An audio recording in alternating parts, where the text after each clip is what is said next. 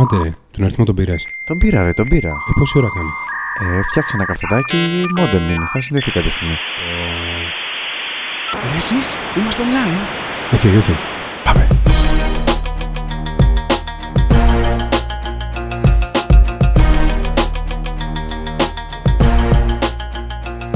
Καλησπέρα, είμαστε το Hotspot, το εβδομαδίο podcast τεχνολογίας και είμαι ο Γιώργος. Εγώ είμαι ο Πάνος. Και εγώ είμαι ο Τάσος. Τι θα συζητήσουμε σήμερα; Πολλά θέματα και πολλά και διάφορα. Να σας πω πρώτα απ' όλα για το παιδάκι το 16χρονο που πήγε και σκάσε πάνω σε ένα μάξι με το lime του. Α, Αφού φρέσκο να, δηλαδή. Να το πεις από την αρχή του podcast αυτό, πες το.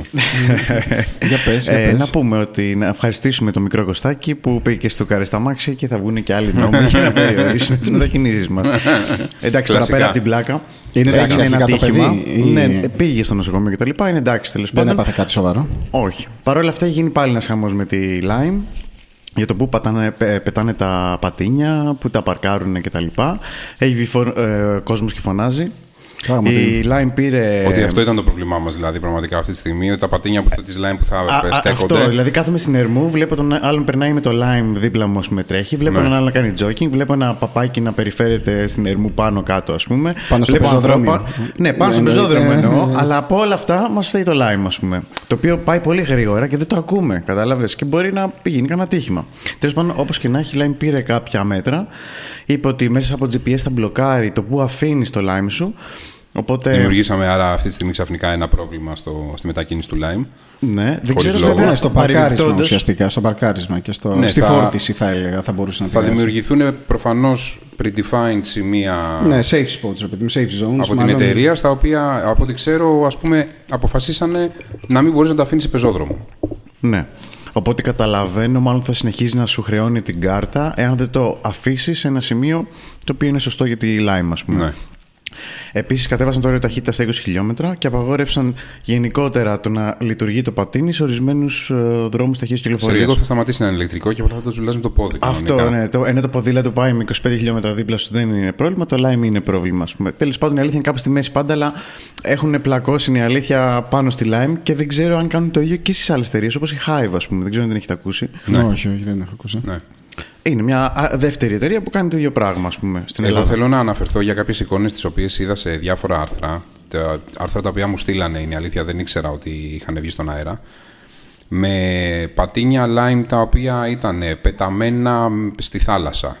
Ήταν μέσα σε χημικές κάδους. τουαλέτες ε, στουμπομένα. Ναι. Ήταν πάνω σε καφάο του ΟΤΕ παρατημένα, δεμένα πάνω σε δέντρα. Καμένα, σπασμένα. Και όμως, Γιώργος, σε πληροφορώ, αυτό έχει γίνει σε πάρα πολλές χώρες και στην Αμερική, ιδίως αν μπεις στο YouTube, δηλαδή να γράψεις να δεις τι γίνεται με τα Lime, ε, κινητοποίησει. Είναι Δηλαδή- πραγματικά θλιβερό ε, να έρχεται μια εταιρεία στην Ελλάδα να προσπαθεί να καινοτομήσει σε ένα κομμάτι της μεταφοράς το οποίο το, έχει, το έχουν όλοι ανάγκη, όχι μόνο η Ελλάδα, το έχει όλος ο πλανήτης ανάγκη. Να δημιουργεί ένα ηλεκτρονικό πατίνι το οποίο προσπαθεί να διευκολύνει τις μετακινήσεις και η αντιμετώπιση ορισμένων ανθρώπων, γιατί θέλω να το ξεκαθαρίσω αυτό, δεν είναι όλοι έτσι, ε, η, η, η, μια συγκεκριμένη γκάμα ανθρώπων ε, να αντιμετωπίζει αυτή την εταιρεία κατά αυτόν τον τρόπο και την κάθε εταιρεία έτσι, γιατί δεν με ενδιαφέρει η Lime συγκεκριμένα, με ενδιαφέρει οποιαδήποτε εταιρεία προσπαθεί να κάνει κάτι καλύτερο και να έχει μια τέτοιου είδους αντιμετώπιση. Και το αστείο είναι, δεν είναι μόνο ότι τα κάνανε, ήταν ότι τα βγάζανε και φωτογραφίες και τα ανεβάζανε και με μεγάλη περηφάνεια οι άνθρωποι οι οποίοι κάνανε ό,τι κάνανε. Ναι. τέλος πάντων. Κάτι τελευταίο που ξέχασα να παραλείψω είναι ότι θα δώσει και μερικά κράνη δωρεάν σε όσους τα νοικιάζουν. Πόσα είναι αυτά περίπου; Δεν ξέρω πόσα είναι. Είναι, Α, δεν- είναι πολλά, δεν θυμάμαι τον αριθμό. Θα τα δώσει δωρεάν όμως. Τα παίρνεις σπίτι σου. Ξέρεις, άμα το χρησιμοποιείς συχνά, το αποθηκεύεις σπίτι σου. το Ναι. Βασικά κάνεις θα δώρο. δουν το, ναι, πόσο usage έχεις κάνει. Θέλω να δω στο όταν account σου και τελειώσει πιθανόν όλο θα κάνει αυτό, δώρο. τελικά αν το project της Lime θα έχει νόημα πραγματικά. Δηλαδή, αν αρχίζουν και βγαίνουν ε, διάφοροι περιοριστικοί νόμοι σιγά σιγά για το κάθε ένα το οποίο ε, αρχίζει και περιορίζει ουσιαστικά την ελευθερία για την οποία ξεκίνησε το Lime Project, θέλω πραγματικά να δω αν πλέον θα έχει νόημα το Lime. Αυτό είχα αναφέρει και από την αρχή ε, που κουβεντιάζουμε τέλος πάντων off the record για τη Lime ότι είναι ευάλωτο το business plan της σε Ναι, έναν ισχύει. επικείμενο νόμο. Ναι, έχει σε high ένα risk τέτοιο- ουσιαστικά σε κάποια κομμάτια. Τώρα θα δούμε πώς είναι. Πιστεύω ότι όλα αυτά που συζητάγαμε και αυτά που μας έλεγες είναι ένα πολύ, θέλω να πιστεύω ότι είναι ένα πολύ μικρό κομμάτι. Δεν είναι το- ένα αρκετά μεγάλο κομμάτι έτσι ώστε να τραβήξει την επένδυση ή το initiative της Lime από την Ελλάδα. Όχι, δεν νομίζω. Σίγουρα το έχουν υπολογίσει αυτό, ότι θα υπάρχουν αυτά τα πράγματα. Οι βανταλισμοί. Οι τέλος πάντων, βαταλισμοί, γενικότερα. ναι. Ελπίζω να μην είναι τόσο μεγάλο για να το Ναι. τραβήξει. Τι άλλο καλούδι έχουμε; Τέλος, πάνω. Τι ρε Τάσο, τι είναι; Καταργήθηκε Ποιο; Τι; Το AirPlay από την Netflix. Όχι, Πάει. ρε Αυτό φίλε. ήταν. δηλαδή; Πέτα τα Apple σου, πέτα τα Apple TV, πέτα τα Ε, pad που έχεις, που δεν ξέρω πόσα έχεις. Μπορείς να μου το εξηγήσεις λίγα γιατί δεν, δεν το έχω. Χωράει το μυαλό μου. Δεν τη χωράει το μυαλό σου. Λάθηκα. Δεν το χωράει το μυαλό Αμάν, μου. αμάν, αμάν. Βγήκε η Netflix και ανακοίνωσε ότι σταματάει το support του AirPlay ε, και σαν λόγο δίνει ουσιαστικά ότι είναι... Ότι, ότι δεν μπορεί να αναγνωρίσει τις συσκευές τι οποίες στριμάρεται. Ναι, ναι, ναι. Ε, ωραία, να κάνω και εγώ μια ερώτηση τώρα πάνω σε αυτό. Ποιος και για ποιο λόγο θέλει να στείλει το Netflix του να το στριμάρει με AirPlay. Εντάξει, Γιατί να μην το κάνει αυτό; Γιατί πολύ απλά έχει το application του Netflix μέσα στο Apple TV σου, γιατί περί, περί αυτού πρόκειται. Το πατάς από το κινητό σου και παίζει, χωρίς να στριμάρει. Δηλαδή να δίνει εντολή στο application να παίζει, να, στρι- να Υποθέτω παίζει το ότι ταινία. αυτό ρε παιδί μου το είχαν κάνει γιατί μπορεί να είχες εσύ στο κινητό σου Netflix app να πήγαινε σε κάποιο φίλο σου που μπορεί να είχε ξέρω εγώ Κάνε login με το account σου. ναι, Apple TV και να θέλανε να στριμάρουν από το κινητό τους ουσιαστικά στο Apple TV το Netflix. Συμφωνώ. Ε, Κάνε login. Ε, εγώ όμως θα το πάω λίγο πιο πέρα από σένα και θα πω ότι, οκ, κόψαν μια υπηρεσία η οποία δεν Συγγνώμη, έπαιζε- σε ναι. διακόπτω. Θα πας στο φίλο σου και θα κουβαλείς μαζί και το Apple TV και το κινητό σου για να Όχι, το το στριμάρεις. Apple TV Θα θα έχει το το είχε κινητό εκείνος. του παιδί μου μαζί Το του. Apple TV θα το είχε εκείνος. Και παρεμπιπτόντως αυτό το στριμάρισμα σημαίνει ότι θα το κάνεις μέχρι 1080, δεν πάει παραπάνω. Δηλαδή, αν έχεις 4K Στην, κα- τηλεόραση στην 4K καλύτερη συνδρομή. τώρα λέμε, τώρα, έτσι, 1080, ναι. Ναι, χρησιμοποιεί Bluetooth ή το local Wi-Fi, το local network για να το στριμάρει. Πιο πάνω δεν πάει. Όπως και, το, και στα Windows, το Miracast έτσι και, και στην Apple το AirPlay, μέχρι εκεί πηγαίνει και είναι και λογικό να πηγαίνει μέχρι Εγώ εκεί. να πω- Γιατί να το στριμάρεις; Εγώ να πω ότι έχουμε όλη την ίδια αίσθηση ότι η, αυτή η ανακοίνωση για, την, ε, για το ότι σταμάτησε να υποστηρίζει το AirPlay έγινε λίγες μέρες αργότερα αφού η Apple ανακοίνωσε καινούριο stream. Είναι πολύ πιθανό και πολλοί το λένε ότι Προφανώς. αυτός ίσως Μήπως είναι ο ήταν ένα λόγος. μήνυμα. Αλλά για να κάνουν το λιγότερο damage, το βγάζουν σαν ότι δεν μπορούμε να κάνουμε support όλες αυτές τις συσκευές. Άρα επειδή δεν ξέρουμε το αποτέλεσμα που παίρνει ο customer, το κόβουμε και βλέπουμε ας πούμε, πώς προχωράμε στο μέλλον. Το Άρα, ουσ- σημαντικό... άρα ουσιαστικά η δικαιολογία τους ήταν ότι έχει πληθύνει πάρα πολύ ο, οι συσκευές οι οποίες υποστηρίζουν AirPlay. Δεν μπορούμε να ξέρουμε πλέον. Ακριβώς το output σαν να λέμε πώς θα είναι Okay. και έτσι λένε ότι το κόβουμε. Και ότι για το καλό του χρήστη θα το κόψουμε γιατί δεν ξέρουμε το αποτέλεσμα και την ποιότητα την οποία θα στριμάρει. Ε, δεν το καταλαβαίνω καθόλου αυτή τη δήλωση. Πάντως διάβαζα ότι στην Ελλάδα έχει και 150 εκατομμύρια χρηστέ. 150.000 χρηστέ. Δεκα- Είναι γύρω στο 100 με 110 εγώ από ό,τι ξέρω. Χιλιάρικα, ε, το, έχουν πει ότι μέχρι το 20 θα έχουν 150.000 χρήστες. Σωστά το 150. θυμάσαι. Ε, Ίσως ναι, είναι το 150.000 target τους ας πούμε. Ναι. Ε, έχει μεγάλο growth η αλήθεια είναι στην Ελλάδα. Και φαντάσου αυτά είναι τα ενεργά accounts. Δηλαδή, πόσα είναι family. Δηλαδή, εγώ, εσύ μπαίνουμε με το ίδιο. Ναι, Παραδείγματος ή- χάρη, Ο Γιώργος μπαίνει με το ίδιο με μένα. Ναι, ναι. Αυτό είναι μια ωραία λειτουργία την οποία θα ήθελα να δω πραγματικά και η- ο ανταγωνισμός τι θα κάνει με αυτό. Έτσι. Θα πρέπει να το υιοθετήσει γιατί έχει βάλει ψηλά τον πύχη έτσι κι αλλιώς και και η Netflix. Και λέγοντας ψηλά το πύχη, ανεβάζει και τις τιμές στην Αμερική. Ναι. Αυτό είναι μια κίνηση από ό,τι καταλαβαίνω γιατί ανακοίνωσε παράλληλα θα βγάλει και πάρα πολλές καινούριε σειρές με δικό της περιεχόμενο και χρειάζεται το budget και σαν δική μου άποψη μάλλον αργότερα όταν βγουν και οι υπόλοιπες θα μπορεί Ναι. οι εταιρείες streaming εννοώ, οι υπόλοιπες λύσεις θα ρίξει και λίγο τις τιμές για να πει ορίστε να κάνουμε και το κάτι καλύτερο. Ναι, Πάνω πιο, για πες το... πιο συγκεκριμένα, θα, από ό,τι είδα, θα ανακοινώσει κάπου στις 47 καινούριε σειρές, ταινίες και shorts, τα specials γενικά του Netflix. Ε, μέσα στον Απρίλιο έρχονται. Α, έχει Ε, πολύ πράγμα δηλαδή. Ναι, οκ. Οι τιμές, ρε παιδί μου, αν και είναι τιμές για την Αμερική, αυτό δεν είναι τιμές για την Ελλάδα, δεν αλλάζει κάτι στην Δεν Ελλάδα. έχει ακουστεί κάτι για Ελλάδα. ε. Ναι, για την ώρα δεν έχει ακουστεί κάτι. Είναι, αλλάζει το βασικό πακέτο από 8 δολάρια πάει στα 9, το HD πακέτο από 11 στα 13, αυτό που είναι με δύο accounts μέσα και μετά το premium που είναι 4K με 4 accounts από 16 δολάρια στα 16. Από 14 δολάρια είναι στα 16. Ε, Ναι, ναι, από ναι, 14 στα 16. ναι. Ε, Οκ. Η- Ο ανταγωνισμός ε, ε, πού έπαιζε σε, σε αυτά τα, σε αυτά τα πακέτα; Γιατί κάπου είχα διαβάσει ότι το HBO αυτή τη στιγμή, ας πούμε, συγκριτικά το, το βασικό του πακέτο, το δικό του είναι στα 15.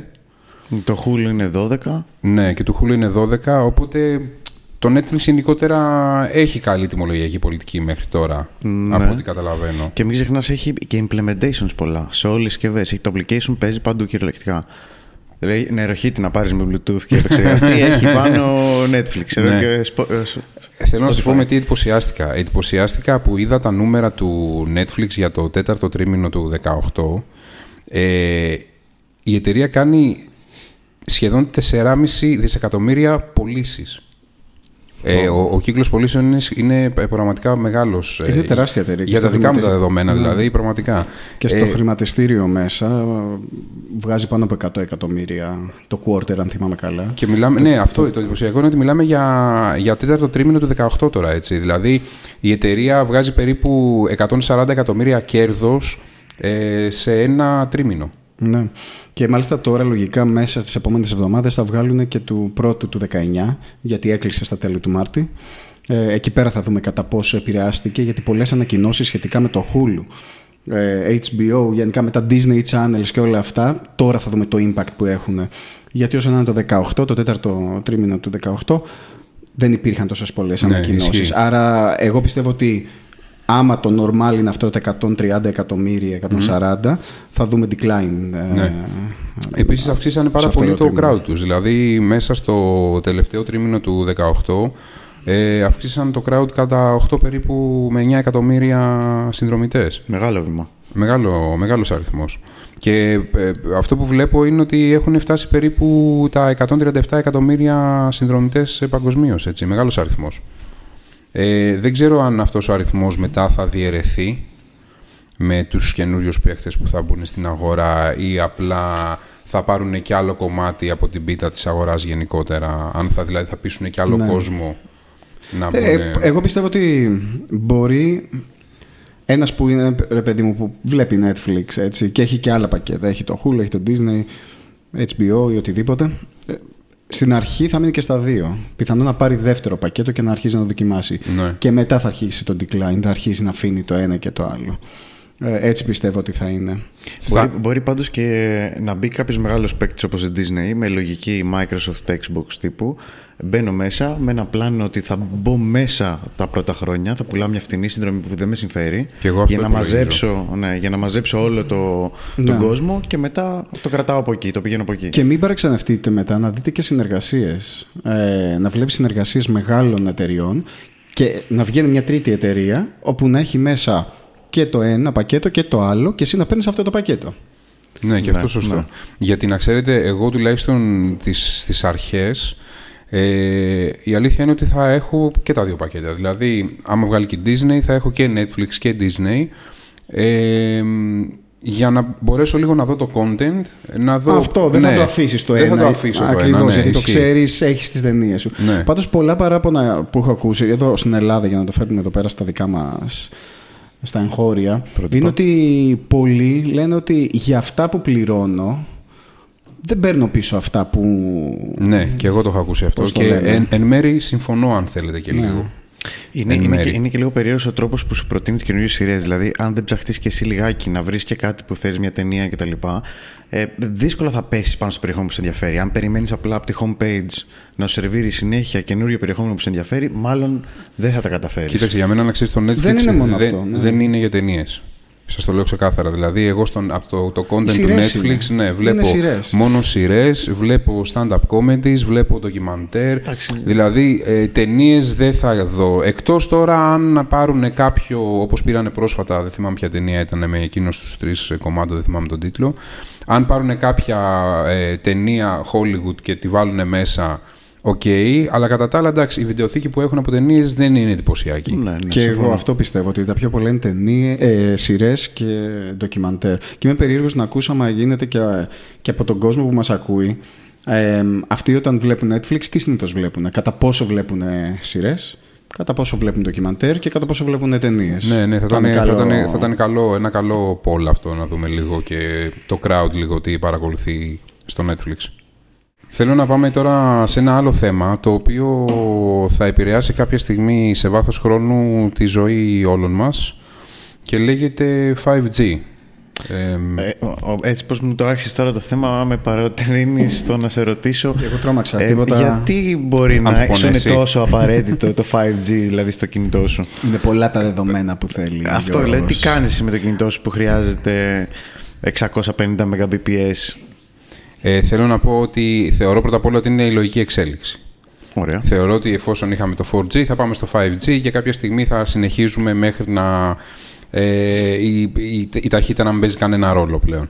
Ε, εντάξει, η αλήθεια είναι ότι προσωπικά εμένα με τη χρήση που κάνω στο τηλέφωνο δεν με ενδιαφέρει τόσο πολύ το 5G. Αλλά ε, οι εταιρείες γενικότερα το θέλουν πάρα πολύ. Ε, υπάρχει ένα στίχημα και μια, ένας ανταγωνισμός μεταξύ Κορέας, ε, Αμερικής, ε, ε, δυνάμεων τέλος πάντων, ε, χωρών τέλος πάντων που ε, αρκετά δυνατές στις τηλεπικοινωνίες που προσπαθούν να βγουν όλοι πρώτοι. Από ό,τι φαίνεται την ε, κορδέλα την έκοψε η Νότια Κορέα, ναι. SK Telecom. SK Telecom. Και πολλοί ίσως να, την- ε, να τους γνωρίζουν από τους SK Telecom T1 που είναι στα esports, η ομάδα στο League of Legends που είναι από τις μεγαλύτερες ομάδες. Και γενικά η εταιρεία αυτή, η SK Telecom, είναι πάρα πολύ μεγάλη εταιρεία. Και από ό,τι είδα και εγώ, πράγματι έκαναν launch stations. Τα ναι, πρώτα stations. ε, στην Ελλάδα δεν τους ξέρουμε, δεν την ξέρουμε πάρα πολύ καλά. Ε, κάνανε launch 34.000 ε, 5G stations ε, σε 85 πόλεις. Συμπεριλάβανε μέσα ε, πανεπιστήμια, ε, γραμμές μετρό, αθλητικές εγκαταστάσεις, δηλαδή τα κάνανε πιο ένα πολύ, συχνά ναι, ζων, μάλλον μέρη. ένα πολύ καλό cover. Ε, προλάβανε τη Verizon, την Αμερικάνικη, η οποία ε, αυτή τη στιγμή προσπαθεί να δημιουργήσει ένα 5G δίκτυο και έχει, τα έχει, βγάλει, έχει ε, εγκαταστήσει μόνο σε Σικάγο, Ιλινόης και Μινεσόντα, σε τρεις πόλεις. Ε, διάβασα κάποια άρθρα τα οποία κάνανε κάποιες δοκιμές με κάποια κινητά για να δούνε την ταχύτητα. Δεν φαίνεται ακόμα να έχει φτάσει στο επίπεδο του 5G. Δηλαδή οι ταχύτητες που πιάσανε ήταν περίπου γύρω στα 650 Mbps. ε, Εντάξει, Mbps, αυτό ε, έχει per να κάνει και με second. τον εξοπλισμό τώρα Ισχύει. που χρησιμοποιεί κάθε εταιρεία και πόσους χρήστες βάζει πάνω. Ισχύει. Ε, είπανε, είπε η Verizon ότι θα κάνει launch στις 11 Απριλίου. Θα ήθελα να το δω αυτό, να δούμε τι θα γίνει. Ε, να πω ότι αυτή τη στιγμή δεν υπάρχουν 5G. Μάλλον, να το θέσω διαφορετικά. Η Motorola είχε βγάλει ένα μοντάκι το οποίο μπορούσες να το βάλεις πάνω στο Moto Z3 και να σου κάνει το τηλέφωνο σου 5G. Ναι, το ουσιαστικά ήταν Ναι. ένα modem αυτό, Ήταν μπράβο. extended. Ένα extended το οποίο έμπαινε στο πίσω μέρος του τηλεφώνου και στο έκανε 5G. Ταυτόχρονα όμως με την ανακοίνωση της ε, S- SK Telecom έκανε launch και η Samsung μόνο στη Νότια Κορέα στις 5 Απριλίου το καινούριο της 5G τηλέφωνο, το S10 5G. Το οποίο από ό,τι βλέπω και στην Αμερική θα πάει 16 Μαΐου θα, θα βγει στην αγορά. Πάντως εγώ να πω ότι μ, θα αλλάξει πάρα πολύ, εγώ πιστεύω γενικά το 5G όταν γίνει establish στις χώρες ε, τα πράγματα. Δηλαδή; Ε, σκέψου ας πούμε πόσο ένα content creator, ένα vlogger ας πούμε ή ένα streamer το πόσο θα επηρεάσει αυτό τη ζωή του στο να είναι on the move ρε παιδί μου, να βγαίνει έξω, να ανοίγει, να μιλάει στον κόσμο του, Ναι, να κάνει αλλά- engage. Να, να αντιπαρέλθω με το ότι αν έχεις 650 Mbps, το πακέτος σου αυτή τη στιγμή είναι ξέρω 3,5 GB το μήνα. Δηλαδή να ανεβάσεις τι; Έχεις 650 Mbps με το 5G. Ναι. Δηλαδή είναι πολύ μεγάλο το bandwidth. δεν, είναι, Έχεις- δεν είναι ότι έχεις ε, μην data ξε- plans τόσο μην- μεγάλα. Μην ξεχνάς ότι το, θεωρητικό είναι ε, 20 Gbps Φαντάσου. και στη Νότια Κορέα έχουν ε, υποσχεθεί 10 Gbps σταθερά και με κάποια peaks τα οποία θα φτάνουν στα 20 Από ό,τι Gbps. διάβαζα, δηλαδή το πρωτόκολλο σου δίνει και άλλα πλεονεκτήματα, όπως είναι το χαμηλό ping, ας πούμε, και το penetration του signal. Άρα, ε, μάλλον ε- εκεί είναι το... Και εγώ εκεί βλέπω περισσότερο το, τη χρησιμότητα. Όχι ότι η ταχύτητα δεν μ' αρέσει. Όση ταχύτητα μπορεί να μου δώσεις, θα την πάρω κανονικά γιατί με ενδιαφέρει η Ναι, εννοείται. ταχύτητα. Ένα, ένα άλλο πρόβλημα που μπορεί να προκύψει ε, είναι μ, τι γίνεται. Ανεβάζουμε την ταχύτητα. Άρα τα δεδομένα που θα κάνουμε consume εμείς, έτσι, ε, θ- θα τα κάνουμε consume ακο- πολύ πιο γρήγορα. Ισχύει. Τα βίντεο και αυτά. Άρα όταν έρχονται τα πακέτα που σου δίνουν 500, 700, ακόμα και 1 GB, όταν έχεις 5G, σε τρεις μέρες θα τα έχεις φάει για πλάκα αυτά. Έτσι. Νομίζω ότι θα αλλάξουν, τα, νομίζω ότι θα αλλάξουν και τα πακέτα και νομίζω ότι θα αλλάξουν και. Ναι, και εγώ ευελπιστώ να αλλάξουν Ναι, τα θα πακέτα. αλλάξουν. Γιατί η αλήθεια είναι ότι στην Ελλάδα τα πακέτα είναι πάρα πολύ χαμηλά ε, για, για τα λεφτά που ξοδεύεις. Δηλαδή έξω υπάρχουν πακέτα με 20 ευρώ unlimited internet, έτσι, 4G. Ναι. Στην Ελλάδα, ας πούμε, με 20 ευρώ πόσο να πάρεις; Όσο και αν πάρεις. Στην Ελλάδα γενικότερα είναι πολύ, θεωρώ ότι είναι ούτως ή άλλως πάντα η αγορά η δική μας είναι πολύ πίσω σε σχέση με την ταχύτητα, σε σχέση με άλλες χώρες και την αναλογία μάλλον ταχύτητας και τιμής. Ε, και φαίνεται αυτό, αν μα βγεις στο εξωτερικό και θελήσεις να πάρεις κάρτες ε, για data, θα καταλάβεις κατευθείαν τη διαφορά σε σχέση με τους δημοκαταλόγους της Ελλάδας. Ναι. Και γενικά στην Ελλάδα μου φαίνεται, γενικά με το σήμα τους πρέπει να το φτιάξουν λιγάκι ποιοτικά. Δεν ξέρω και, έχουμε, και έχουμε και το πρόβλημα με τον νόμο σχετικά με το πού μπορεί να βάλουν τις κεραίες τους. τις κεραίες. Σίγουρα αυτό θα εμποδίζει. Ακριβώς όσο πιο πυκνό είναι το κυψελετό δίκτυο, τόσο χαμηλότερα εκπέμπει και τόσο καλύτερο σήμα έχει συνολικά. Επειδή τώρα έχουμε όμως τον νόμο που στα απαγορεύει να τα βάζεις αυτά, πρέπει να ενισχύσουν το σήμα τους, δεν έχεις καλές καλύψεις και εκπέμπει και πιο δυνατά, έτσι. Σίγουρα. Ποιος θα μιλήσει για το S10 5G? Ε, για το S10 πάντως δεν έχουμε να πούμε και πολλά. Υπό την έννοια ότι είναι σχεδόν όπως το ε, S10 που έχει βγει μέχρι τώρα. Έχει μια διαφοροποίηση στα, σε σύντσες, είναι 6,7 αντί 6,4 που είναι Για το... το, για το S10 Plus λες, έτσι. Ναι, ναι. Μιλάμε τώρα για, να, για, για αυτούς που μας ακούνε. Το S10 5G είναι το Samsung Galaxy. Ναι. Ναι, Αυτό. ναι. Έχει λίγο μεγαλύτερη μπαταρία. Ε, 4.500 mAh αντί 4.100 που έχει το S10 Plus και φόρτιση super fast charge 25 W. Το κομμάτι το οποίο έχουν προσθέσει, ε, προσ- πρόσθεσε η Samsung, ε, που μιλάει για μία επιπλέον κάμερα μπρος και πίσω, η οποία θα λέγεται TOF, Time of Flight δηλαδή ουσιαστικά, ε, και από ό,τι λένε θα ε, συλλαμβάνει με ακρίβεια τα δεδομένα βάθους 3D για εμπειρία εικονικής πραγματικότητας. Wow, μου ακούγεται πολύ εντυπωσιακό σαν ε, λεζάντα. Ε, μνήμη δίσκος επεξεργαστής είναι ακριβώς τα ίδια με το S10 Plus. Ε, το modem αλλάζει ουσιαστικά που έχουν βάλει το X50 modem τέλος πάντων είναι το συγκεκριμένο modem της Samsung για το 5G και η τιμή θα είναι στα 1230 δολάρια. Ωραία. Ε, μα- μαζί με, το, με την ανακοίνωση του Samsung καλό είναι να πούμε και για εμ, την ε, φόρτιση την ασύρματη. Καλά, εγώ να ξέρεις με αυτό εντυπωσιάστηκα πάρα πολύ. Έκανα σαν μικρό παιδάκι, ε, πραγματικά. Μου άρεσε πάρα πολύ. Ε, και μ, επειδή ξέρετε πόσο μου αρέσει να καίω κάποιες εταιρείες, θέλω να μου, να μου πούνε οι Apple users μετά από, αυτή, από αυτό το, την επεξήγηση που θα κάνουμε για το wireless charging, πώς νιώθουν. Εξήγησε ε, λίγο το τι σημαίνει αυτό. Ο- Ουσιαστικά χρησιμοποιώντας το πρωτόκολλο το QI, το standard το, wi- του wireless charging, μπορείς να φορτίζεις και το κινητό σου, να φορτίζεις και άλλα προϊόντα ή άλλα κινητά που έχουν, χρησιμοποιούν το ίδιο πρωτόκολλο, το QI. Δηλαδή βάζεις το κινητό σου πάνω στο δικό μου και φορτίζεις. Βάζεις τα ακουστικά τα σύρματα της Samsung όταν σου τελειώνει η μπαταρία πάνω στο S10 και φορτίζουν. Θέλεις να μου πεις δηλαδή ότι έχω τα Galaxy Buds Ναι. και τελειώνει η μπαταρία τους και είμαι έξω και έχω το κινητό μου, το γυρίζω ανάποδα, ακουμπάω το, τα Galaxy Buds με τη βασούλα τους όπως είναι ακριβώς πάνω στην πλάτη του κινητού μου και, το, και τα Buds αρχίζουν και φορτίζουν. Ακριβώς, πάνω που η Apple, Εντάξει, εντυπωσιακό. η Apple μας είπε ότι ακυρώνει το σχετικό project, η Samsung προχωράει σε κάτι Αρκετά πιο δυνατό, καινοτόμο, ναι. το οποίο το έχουν κάνει και άλλες εταιρείες όπως η, Η ε, με Huawei. το, με, η Huawei, ναι, με το Mate 20 Το Pro. Pro. Ε, εμένα μου αρέσει πάρα πολύ αυτή η λειτουργία, να ξέρετε. Πραγματικά έχω. Εμένα δεν με ξέρω, τρομάζει είμαι- λιγάκι γιατί; που αυτό το πράγμα που φορτίζει θα το βάζεις στο κεφάλι σου και θα παίρνεις τηλέφωνα.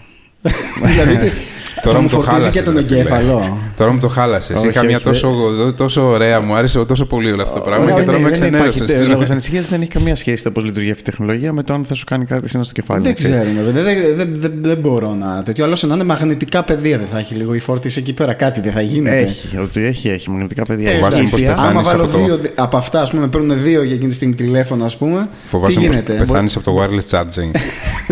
Μπορεί να λάμπεις. Εγώ δεν φοβάμαι, ρε παιδί Πίστεψέ μου, με, αλλά θα, εντάξει. έχουν, θα σε έχουν προλάβει άλλα πράγματα. Δεν θα είναι το wireless charging το πρόβλημα. Απλά ναι, δεν ξέρω, δηλαδή όταν έχεις την κεραία εκεί πέρα στο κεφάλι. Εντάξει, η αλήθεια είναι όταν ότι- έχεις και τη φόρτιση, ας πούμε.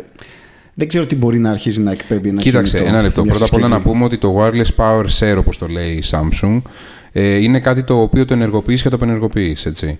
Ε, δηλαδή, ουσιαστικά Ναι. Α, πας, στα, οκ, ναι, αυτό. πας στα quick settings ε, που κάνεις slide από πάνω από το Android, Το βγάζεις shortcut το εκεί ενεργοποιείς, ναι, κάνεις τη δουλειά σου και μετά το ξανακάνεις, ε, το, το απενεργοποιείς και είσαι μια χαρά. Οπότε, οκ, τώρα για τις φορές που μπορεί να το ξεχάσεις ανοιχτό, δεν ξέρω τι Έχεις να σου πολλά πω. κεφαλικά κύτταρα, δεν Για να πειράζει. κάψεις, χαλάει. ναι, ναι. Γιώργο, μπορείς να μου θυμίσεις λιγάκι ποιο ήταν το τελευταίο Windows Mobile που είχες; Αν μιλάς σε, αν μιλάς σε μένα, ήταν ε, η προηγούμενη συσκευή από αυτή που είχα ήταν Windows Mobile. Ναι, Ναι. κρίμα γιατί... με- ε, ε, Πες το, Τάσο, πες το, πες το, Τάσο, πες το. Από το Δεν τέλος πειράζει. του μήνα, τέλος τα update στα Facebook apps. Το ξέρεις αυτό, έτσι; Βασικά ξέρω ότι θα σταματήσουν να λειτουργούν τα, τα social, Instagram, Messenger. Facebook εντελώς. Ναι, Δηλαδή- γενικότερα μάλλον έχει αποφασίσει η Microsoft να σταματήσει τα Windows Ναι, κάτσε Mobile. Αυτό, σωστά. all together. Το, το Ένα κρατάω και λεπτό. τώρα αυτό. Ένα Συγγνώμη, λεπτό, περίμενε. δεν το Πρώτα απ' ξέρει, όλα να γιατί- πούμε ότι θα σταματήσει το Facebook να υποστηρίζει τα social media apps του στα Windows Mobile μέχρι το τέλος του μήνα. Ναι, Εντάξει, αλλά να στα- σταματάει. Να στείλουμε μήνυμα και στους τρεις ανθρώπους που ξέρουμε στην Ελλάδα που έχουν Το τέτοιο ένα, ο τηλέφωνο. ένας είναι ο Γιώργος. Είχα ο ένας Windows δίπλα Mobile μας. ε, από τότε που ξεκινήσανε και βγήκαν. Να ξέρετε, το λειτουργικό ήταν πάρα πολύ καλό. Ε, εμένα μου άρεσε πάρα πολύ. Πραγματικά δεν μου άρεσε καθόλου όταν σταμάτησε να. Μαλακίες. Γιατί με κοιτάς έτσι; Κάτι λέω στο μικρόφωνο, δεν είναι κάτι. Ετοιμάζεσαι να πεις κάτι; όχι, όχι, Γιώργο, μου συνέχισε. Ε, Ε, περίμενα, περίμενα λίγο να σου πω τα χαρμόσυνα να το ολοκληρώσω για να Ναι, αρχίσεις το run ναι, σου, να αρχίσεις ναι, να. ναι, ναι. Πες τα, Τάσο, Αυτό. πες τα, πες τα. Και τέλος του χρόνου Ναι. τελειώνουν και τα security updates της Microsoft, της Microsoft για τα Windows Mobile. Ναι, που σημαίνει ότι εγκαταλείπει πλέον εντελώς και η Microsoft το κομμάτι του Windows Mobile. Εντάξει, το έχει, έχει, έχει κάνει. Σοβάρεψες λίγο, Οι μου φαίνεται. ανακοινώσει ανακοινώσεις έχουν ξεκινήσει καιρό πριν και έχουν πει ότι η Microsoft εγκαταλείπει πλέον τα Windows Mobile. Όταν μιλάει για τη Microsoft, βγάζει γραβάτα και δεν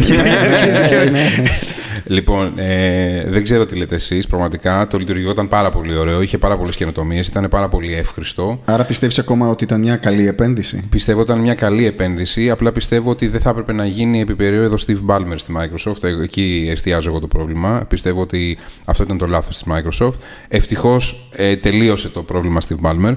Ε, ε, το θέμα ήταν ότι δεν έκανε focus η Microsoft σε, στο community για να μπορέσουν να φτιαχτούν apps για αυτό το λειτουργικό. Ένα ήταν αυτό. Δύο, ίσως ήταν, αν θυμάστε το αρχικό πλάνο, ήταν να έχουν το ίδιο kernel και να παίζει ουσιαστικά τα ίδια τα Windows, να φέρουν ε, πράγματα που έχουν για να μπουν σε ένα κινητό και να μπουν και σε ένα desktop κτλ.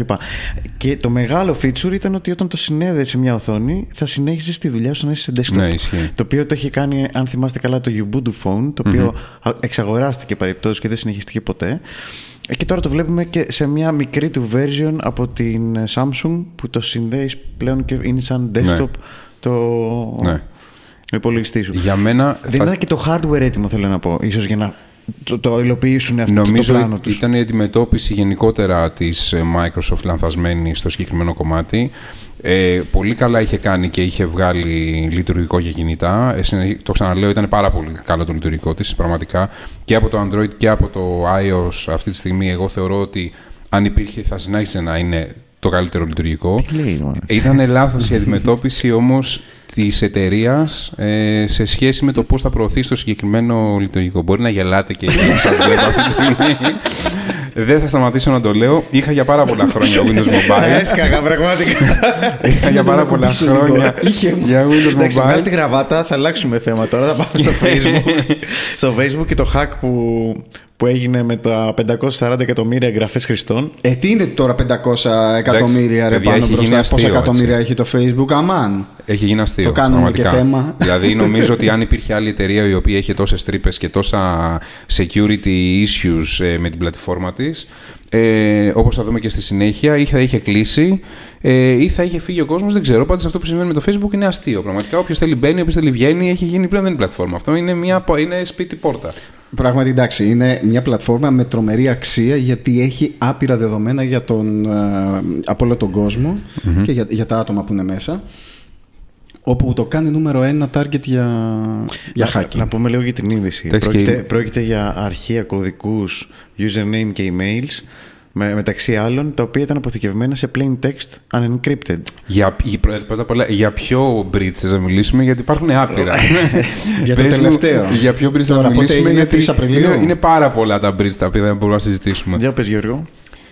Ε, λοιπόν, ε, ωραία, το πιο τελευταίο ήταν στις 3 Απριλίου ε, ουσιαστικά, στο οποίο ε, βρήκανε εκτεθειμένη βάση σε, ε, από μια εταιρεία, η οποία, με μια μεξικάνικη εταιρεία η οποία ονομα- ονομαζόταν ε, Cultura Collectiva τέλος πάντων, ε, μια βάση που τη φιλοξενούσαν ε, Amazon, στη, στους σερβερ της Amazon στο cloud και τη βρήκανε ορθάνυχτη. Ε, διαβάσανε 540 εκατομμύρια εγγραφές records ε, χρηστών.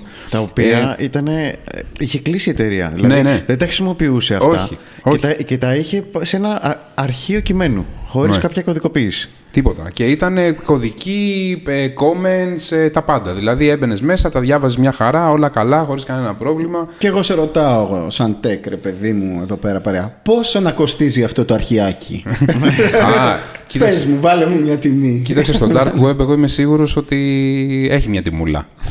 Μερικά εκατομμύρια Ε, εδώ πρέπει ήταν, να είναι έτσι. ήταν ανοιχτό σε σερβερ της Amazon. Δεν ήταν καν dark web. Ήταν, δηλαδή Ναι. έμπαινε σε μια διεύθυνση Ναι. και το χτύπαγε. Θέλω να πω μια πολύ μικρή λεπτομέρεια ότι είχαν κάνει ερώτηση και στην εταιρεία και στην Amazon για το συγκεκριμένο issue. Ε, είχαν ρωτήσει αρκετοί και δημοσιογράφοι και είχαν πάρει να ρωτήσουν τι έχει γίνει και υπήρξε απόλυτη σιγή και από τις δύο εταιρείες, έτσι. Δηλαδή, οκ, από τη Μεξικάνικη που δεν την ξέρω καν, το καταλαβαίνω. Από την Amazon είναι, είναι λίγο περίεργο που δεν βγήκε να πει κάτι. Φταίμε και εμείς πάντως σαν ε, χρήστες, κοιτώντας και το συμβάν στις 3 Απριλίου, που πιάσανε το Facebook να ζητάει από τους χρήστες τον κωδικό του email τους. Εντάξει, άλλη, άλλη κωμωδία Δηλαδή, αυτό, έτσι. εντάξει, εντάξει Αυτό δεν το Facebook ήξερα. κάποιος το ξέχασε. Απαράδεκτο. Καλά, και εσύ πας και δίνεις τον κωδικό του email σου. Δηλαδή, Αγωνιστικ- γιατί να το θέλει; Αγωνιστικά να είναι τύποι. Όταν ε, στα καινούρια accounts, Ναι. εκτός από το username ή το, τέλος πάντων, το email και τον κωδικό που σου ζητάγανε για να βάλεις, για να δημιουργήσεις ένα facebook account, σου ζητούσαν και τον κωδικό που κάνεις login στο mail σου. Δεν έχει λογική αυτό, ρε παιδί μου. Κάποιος ξέχασε ένα πεδίο, εγώ έτσι το καταλαβαίνω. Ή κάποιο τρόλαρε. Ναι, Κατάλαβες δεν ξέρω. στο, στο registration form είχε ξεχάσει ένα πεδίο. Μήπως τους Και το χάκαραν. ζήταγε. Μήπως Όχι, ήταν όχι, όχι, Και είπε απλά η- ρε παιδί μου το βάλανε έτσι και πήγαιναν αυτά Όχι, τα δεδομένα. ζήτησε αλλού. συγγνώμη το facebook πάλι και είπε ότι ήταν μια λάθος πρακτική η οποία είχε γίνει Α, για ήταν κάποιες- πρακτική, δηλαδή του είπανε βάλ το πεδίο. Ναι, ναι, δεν ναι, ήταν είχε λάθος. γίνει για κάποιο συγκεκριμένο λόγο και δεν έπρεπε να βγει στο, στο κοινό και τελικά βγήκε ε, μια, μια, μια τέτοια Απαράδεκτο. κατάσταση. Αλλά το πιο, νομίζω το πιο ωραίο ήταν αυτό που είχε γίνει στις 21 Μαρτίου ε, που ουσιαστικά κωδικοί του Facebook και του Instagram είχαν μείνει διαθέσιμοι σε ένα απλό αρχείο, να το πούμε να το καταλάβει ο κόσμος, ένα TXT αρχείο ας πούμε, σε ένα Notepad αρχειο ε, και είχαν πρόσβαση όλοι οι υπάλληλοι της εταιρείας. Αναρωτιέμαι ότι γίνονται τέτοια πράγματα και τα χτυπάει τα νέα, ρε παιδί μου. Είναι στα Ναι, νέα αυτό. ναι. Δεν τρώνε μηνύσεις. Με το GDPR τι γίνεται σε αυτές τις περιπτώσεις. Όχι, κανονικά, ρε παιδί μου, βροχή μηνύσει πρέπει να τρώνε, έτσι. Δηλαδή, οποιοδήποτε πιθανό να μπορεί να πάει να κάνει μήνυση. Άμα έχει. Ε, Πώς το έχουν ο γλιτώσει, δεν κωδικό έχω του, ρε παιδί μου, καταλάβει. έχει επηρεαστεί γενικά το account ή οι πληροφορίες του. Ανά πάση στιγμή θα μπορούσε να κάνει μια μήνυση εκεί και να βγει κερδισμένος. Δεν καταλαβαίνω, είμαστε όλοι τόσα χρόνια στην τεχνολογία, πώς είναι δυνατόν να έχουν βγει στην επιφάνεια τέτοια πράγματα και αυτή η εταιρεία να συνεχίζει να λειτουργεί ακόμα. Όχι μόνο αυτό, αλλά να, εχ- να έχει και καινούριους χρήστες και να υπάρχουν και άτομα τα οποία να βάζουν προσωπικά τους δεδομένα σε αυτή τη. Τους χρήστες δεν τους ενδιαφέρει, θα γίνουν τα προσωπικά τους δεδομένα. Ναι, πλέον νομίζω ότι εταιρεία έχει την γίνει υποστηρίζουν, establishment. ναι, και, τα, και τα κράτη Ναι. για διάφορους λόγους. Ναι. Εντάξει, Εννοείς ναι, για, να υπάρχει φτιάχνουν μια- προφίλ, για να φτιάχνεις προφίλ ε, ανθρώπων, ναι. οκ. Εντάξει, ναι. Αυτό όπως είπαμε έχει τόσα τέτοια δύναμη ε, το facebook ρε παιδί με τις πληροφορίες που έχει μέσα που έχει άλλη αξία. Στο τελευταίο κομμάτι στο οποίο θέλω να αναφερθώ ήταν ε, αυτό που είχε γίνει πέρσι στις 28 Σεπτεμβρίου ε, που ουσιαστικά είχε υπάρξει μία τρύπα που επέτρεπε σε hackers να έχουν πρόσβαση σε accounts ε, του Facebook κάτι το οποίο ανακαλύψαν ότι ήταν ανοιχτό από το 2017 από τον Ιούλιο και μ, υπάρχουν άρθρα τα οποία λένε ότι όντως ε, αντλήσανε πάρα πολλά στοιχεία hackers μέσα από το Facebook, ε, βγάλανε προσωπικά δεδομένα, ε, βγάλανε accounts, βγάλανε κωδικούς, βγάλανε ε, emails και τα πουλήσανε στο dark web. Εντάξει, ναι. ναι. Μια χαρά. Σου έχω κι άλλο ένα νέο ε, που ίσως ε, δεν ξέρω αν το ξέρεις βασικά. Ήξερες ότι υπάρχει το e-book store της Microsoft; Όχι που δεν θα το ήξερα. Όχι, δεν το ξέρω. Ε, Δεν δεν το θα το ξέρω. μάθεις και δεν, ποτέ. δεν, δεν, γιατί δεν ήξερα καν έκλεισε. ότι, δεν ήξερα καν ότι η Microsoft είχε e-book store. Πραγματικά. Εσύ; Ναι, δεν ήξερα Ναι, καν. όχι, είχε e-book store. Ε, όσοι είχαν αγοράσει πράγματα, είχαν credits μέσα κτλ.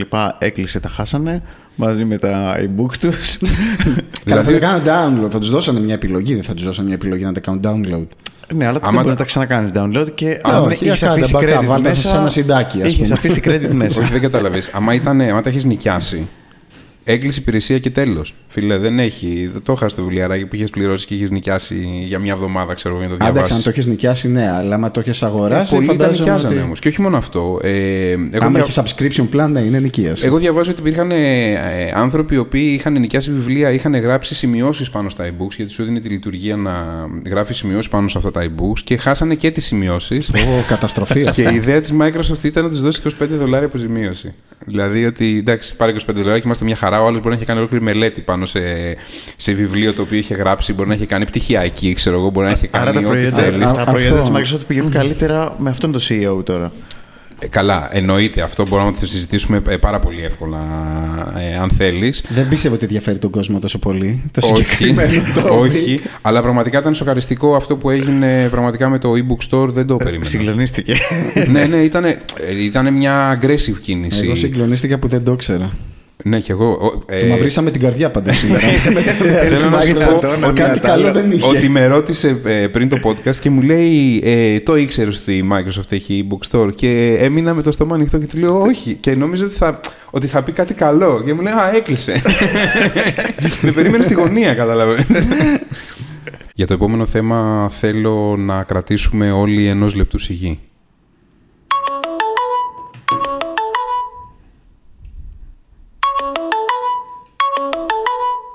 Τον θυμάστε αυτό τον ήχο; Ναι. Το Όχι. Google Hangout είναι αυτό. Τι είναι αυτό, το Hangout; Ε, το Hangout ε, το οποίο μαζί με το Google Plus ε, μας άφησαν νωρίς. Α, RIP. Πάει και αυτό. Μετά από 8 χρόνια από το 2011 που πρώτο έγινε launch ε, η συγκεκριμένη πλατφόρμα της ε, Google, ε, πλέον δύο Τετάρτου πήγανε σε εκείνο το machine room που ήταν μέσα οι servers και τράβηξαν την πρίζα.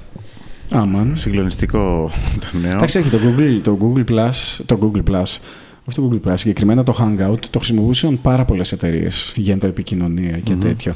Μιας και μπορείς να κάνεις personalize ουσιαστικά το Google Mail, ξέρεις να το βάλεις στην εταιρεία σου και να το χρησιμοποιείς με το domain της κτλ. Ήταν πολύ καλός τρόπος για internal επικοινωνία γιατί είχε και καλό management από πίσω. Τώρα έχουν, το έχουν γυρίσει το άλλο. Το. Το Duo.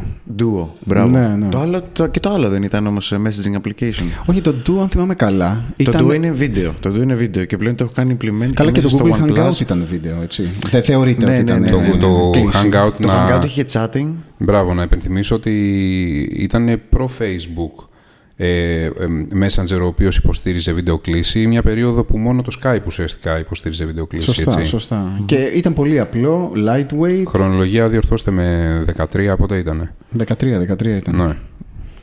Εκτός από το Hangouts, Φύγανε όλα και τα circles και τα communities και όλα αυτά. ναι, ναι, ναι, ναι, τα οποία ε, πολλοί κόσμος δεν το ξέρει, αλλά ήταν ε, προ-Facebook, δηλαδή και το Hangout και τα Circles και το Community ήταν λειτουργίες οι οποίες ε, το Google Plus λάνσαρε πρώτο και το Facebook στη συνέχεια τα ενσωμάτωσε και εκείνο. Και εκείνο. Ναι, να να σας γενι- πω κάτι αστείο όσο μιλάμε, επειδή πες. ξέρετε ότι με της Microsoft. Όσο ώρα μιλάμε, αποφάσισε να κάνει Windows Update το laptop μου και κάνει restart μόνο του. ε, πολλοί έχουν γράψει ότι οι λόγοι για τους οποίους έχει κλείσει το, έκλεισε μάλλον το Google Plus ήταν ε, για τα δύο security issues τα οποία εμφανίστηκαν τον Οκτώβριο του 2018 και τον Αύγουστο του 2019. Ε, το πρώτο μιλάει για 500.000 προφίλ τα οποία είχαν γίνει exposed από το 2015 και το δεύτερο μιλάει για ένα χτύπημα ασφαλείας το οποίο έκανε expose 52 εκατομμύρια accounts Με αποτέλεσμα η Google ενώ είχε σκεφτεί κιόλας να το κλείσει λίγο αργότερα, το έκλεισε λίγο νωρίτερα. Ε, εντάξει, δικαιολογίες γενικά. Ναι, δεν Μόλις νομίζω είπαμε πέντε bridges που είχε το Facebook, ας πούμε. Ναι. Δεν είναι κάτι. Και εγώ είναι δεν κάτι νομίζω συνήθες. ότι ήταν το, το πρόβλημα του security του Google Plus. Νομίζω ότι δεν είχε engagement γενικότερα. Ακριβώς αυτό είχαν ε, συζητήσει και είχαν επικοινωνήσει και το έβλεπες κιόλας. Δηλαδή από εμάς, αν το συζητήσουμε, δεν, πιστεύω ότι κάποιος χρησιμοποιούσε. Είχε Google κανένα Google Plus γενικά. account, εγώ δεν είχα. Δηλαδή, εγώ Καλά, εγώ χρησιμοποιούσα είχα το για- Google Hangout. Ναι. Αυτόματα το έφτιαχνε το Google Plus ε, account, μου φαίνεται. Παλιότερα στο Android, ε, πέστε μου εσείς γιατί είσαστε του Android, εγώ ήμουν του Windows Mobile, ε, όπως ξέρετε.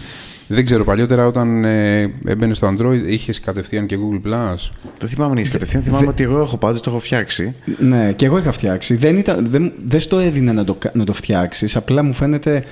Το έκανε reserve και το έκανε activate κάπως. Ναι. Αλλά μου φαίνεται ότι μετά με το που έφτιαχνε account, έφτιαχνονταν κατευθείαν, κάπως έτσι. Πάντως νομίζω ότι είναι το πρώτο σημαντικό project της Google το οποίο πάει στα σκουπίδια. Η- Η Google έχει πάρα πολλά project τα οποία έχουν ε, πεθάνει. Άμα ε, ίσως ήταν, θα ήταν ενδιαφέρον να κάνουμε και μια ξεχωριστή εκπομπή για όλα αυτά. Ε, μιλάμε για, νεκροταφείο της για Google. δεκάδες project, παιδιά. Να ξέρετε. Τόσο μεγάλο, εντάξει, δεν ήμουν απόλυτα fanboy της Google, είναι η αλήθεια. Ε, έχετε περισσότερη γνώση από μένα. Απλά ένα τόσο exposed project, το οποίο ήταν κιόλας και μια προσπάθεια να χτυπήσει το Facebook, οπότε έβγαλε κάτι ουσιαστικά για να ανταγωνιστεί το Facebook και απέτυχε παταγωδός. Εντάξει, ήθελα να φτιάξει το δικό της social Ναι, κατά κάποιο τρόπο. ναι. Ναι, κρίμα. Κρίμα γιατί υπήρχαν, ε, παρόλο που δεν το χρησιμοποιούσε πολύ κόσμος, υπήρχαν κάποια communities που δουλεύαν εκεί πέρα πάρα πολύ. Είχαν δε- πολύ active. ε, Προσπαθώ ακόμα να, σε- να σκεφτώ ποιος, νομίζω από, το, από τα contacts μου, νομίζω ένα άτομο μου είχε στείλει, νομίζω, email για ε, να γίνουμε φίλοι στο Google+. Plus. Εγώ θυμάμαι από κάποια παιχνίδια συγκεκριμένα το Minecraft είχε πολύ μεγάλες κοινότητες στο Google+. Plus. Άλλο project παρόμοιο που έχει κλείσει είναι το Google Talk. Δεν το θυμάμαι καθόλου το Google. Talk. Φαντάσου. Ναι. Εντάξει, τώρα μ, το Google Talk δεν ξέρουμε. Είχε δει τη μέρα; Το φως της ημέρας. Είχε γίνει το είχε launch δει; κανονικά. Ε, δεν ξέρω και εγώ πολλά να σου πω για το project. Πάντως ε, έχουν κλείσει πολλά project της Google. Δηλαδή το Google Reader. Α, το θυμάστε το Αυτό. Google Τώρα Reader. τα συγκεκριμένα όμως αυτά είχαν, ήταν 8 χρόνια τρέχανε, πόσα Ναι. χρόνια. Ναι. Ήταν και μεγάλα σου λέω και project. ήταν και μια προσπάθεια ανοιχτή για να χτυπήσει το Facebook. Ε, τ- το γνωστό κλείσιμο του podcast το οποίο αναφέρεται στις ταινίες. Θα το κάνει ο Τάσος; Τάσο, Θα σου δώσω τη χαρά να το κάνεις εσύ, Ω. γιατί ξέρω ότι σ' αρέσει. ωραία. Έχουμε το τρέιλερ που βγήκε του Joker της ταινίας. Αμέ, το είδαμε. Εδώ μας φαίνεται ότι ο Joker μας δείχνει μάλλον ότι είναι ένας κοινός θνητός, έτσι κι αλλιώς δεν έχει καμία υπερδύναμη. Οπότε Ουσιαστικά, δίνει- ε, ε, ας πούμε, τι είναι αυτή η ταινία; Τι δείχνει αυτή η ταινία; Είναι για τον Joker. Ε, πώς έγινε αυτό που έγινε. Ξεκινάει από, το, από την αρχή ας πούμε, πώς ε, σμιλεύτηκε αυτός ο χαρακτήρας σαν ένας κοινός θνητός, τι προβλήματα αντιμετώπισε. Ήταν ένας τα stand-up comedian υποτίθεται, ο οποίος τέλος πάντων είχε κάποια ατυχήματα, κάποιες κακές στιγμές, είναι ψυχο, έγινε ψυχοπαθής, τον οδήγησαν εκεί ορισμένες καταστάσεις, bullying, διάφορα και σου δείχνει πώς έφτασε και έγινε ο κακοποιό, το κακοποιό στοιχείο που ξέρουμε όλοι. Οπότε αφήνει περιθώρια και για ερμηνεία. Και φαίνεται ότι και ο ηθοποιός είναι πολύ δυνατός που τον έχει αναλάβει. Ε, επειδή ξέρετε ότι είμαι λάτρης του να ψάχνω και να διαβάζω και να βρίσκω το background σε όλα αυτά, ε, έψαξα και βρήκα ότι τα τρία άτομα τα οποία ουσιαστικά ανακάλυψαν τον Joker ως φιγούρα στην DC ήταν ο Bill Finger, ο Bob Kane και ο Jerry Robinson. Το 1940 ουσιαστικά το ξεκινήσανε. Είναι και τα τρία άτομα τα οποία ανακαλύψανε και τον Batman ως χαρακτήρα, να ξέρετε, το Green Lantern και, και άλλους. Ε, μ, όταν ξεκίνησε λοιπόν ο Τζόκερ, πρώτα απ' όλα τον εμπνεύστηκαν από ένα τραπουλόχαρτο ως πρώτη εικόνα του, του villain που ήθελαν να φτιάξουν ε, για τον Batman. Ε, στη, στη- στη συνέχεια όμως ε, εμπνεύστηκαν από την ταινία το The Man Who Laughs του, που, ήταν, γυρι- που γυρίστηκε το 1928. Άμα το γκουγκλάρετε και δείτε λίγο το cover ε, ή την εικόνα του ανθρώπου... Σου θυμίζει Ε, ναι, λιγάκι; ναι, ναι. Νομίζω είναι ξεκάθαρα μια εικόνα Α, του οκ, Τζόκερ. όχι λιγάκι. Ε, ιστορικά η ταινία αυτή ήταν βασισμένη στο μυθιστόρημα του Βίκτορ Ουγκό, ε, ενός Γάλλου νοβελίστα. Victor Hugo. Βίκτορ Ουγκό, τι είπα εγώ. Hugo. Hugo. Hugo είναι από Boss. τι κολόνες. τι κολόνες. και, τις συνε- και κολόνες. συνεχίζει μια χαρά. λοιπόν, ε, το story που είχαν γράψει για το Joker ε, ήταν ότι ήταν ένας εγκληματίας ο οποίος ονομαζόταν ε, Red Hood ο οποίος ε, έπεσε σε ένα καζάνι με χημικά και καταστράφηκε το δέρμα του, τα μαλλιά του, το, έγινε τρελός. ε, Και πιστεύω ότι το έχουμε δει αυτό σε κάποιες ταινίες του παρελθόντος. Δηλαδή αυτή Ναι. τη φάση που πέφτει Ναι. και. Αυτό είναι το original story του Joker ε, όταν πρώτο δημιουργήθηκε σαν villain, έτσι. Ε, θέλω όμως να μου πείτε, ε, έχουν γυριστεί μέχρι τώρα τέσσερις, τρεις ταινίες ουσιαστικά και μία σειρά η οποία έχει τον villain Joker μέσα. Ε, η πρώτη ήταν το, το Batman με τον Jack Nicholson το 89.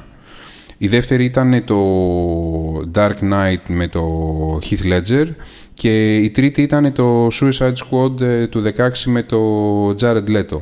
Και η σειρά, το, πρέπει να την έχετε προλάβει, νομίζω όλοι την έχουμε προλάβει, που είχε γυριστεί το 66, πάλι Batman, με το Cesar Romero. Θέλω να μου πείτε ποιος ήταν ο Joker της καρδιάς σας. Εγώ πάω στο Dark Knight. Πάω στο Dark Knight, Heath Ledger. Εσύ; Εντάξει, ναι, και εγώ δεν πίστευω ότι υπάρχει μέτρο σύγκριση. Συμφωνώ. Η ερμηνεία του Heath Ledger ήταν. Συμφωνώ. ε, Συγκλονιστική. Ναι. Ήταν συγκλονιστική. Νομίζω ότι ε, από- μετά τον Jack Nicholson που νόμιζα ότι δεν θα, ξαναγυρι- δεν θα ξαναυπάρξει άλλος τέτοιος Joker, νομίζω ότι ήρθε ο Heath Ledger να με διαψεύσει και να δημιουργήσει ένα πραγματικά πολύ ωραίο villain. Πιστεύω ότι θα ξαναδιαψευστούμε με την καινούργια ταινία. Ποιος, Μα- ποιος είναι μακάρι. ο actor. Ο ηθοποιό είναι ο Χακίν Φίνιξ. Πολύ ωραίο. Εντάξει, είναι. Μακάρι είναι δύσκολος χαρακτήρας ο Joker, έτσι, Ναι, πραγματικά. αλλά και είναι καλός ηθοποιός μου φαίνεται αυτός. Ισχύει. Φυσιογνωμικά του πάει πάρα πολύ από τις φωτογραφίες που έχω δει και φυσικά το βίντεο, το τρέιλερ. Ισχύει. Ο Heath Ledger ε, είχε πει σε κάποια συνέντευξή του ότι πραγματικά ε, μ, χρειαζόταν πάρα πολύ προσπάθεια και για να μπει στο χαρακτήρα όταν ε, γυρίζαν την ταινία και για να βγει από το χαρακτήρα για να μπορέσει να παίξει τόσο ρεαλιστικά έναν τρελό villain. Ναι, έτσι. είχα δει κάποια. Ωραία, ντοκιμαντέρ νομίζω πάνω στο ότι θέμα. μπορούμε να κλείσουμε και σήμερα. Ήρθαμε στο τέλος του podcast. Ευχαριστούμε Ναι. πολύ. Ευχαριστούμε πολύ. Ευχαριστούμε που μας ακούσατε. Ε, κλασικά στο επανειδήν. Αφήστε μας τα μήνυματά σας και στο επανειδήν. Οπ, μου το κλέψε πάλι.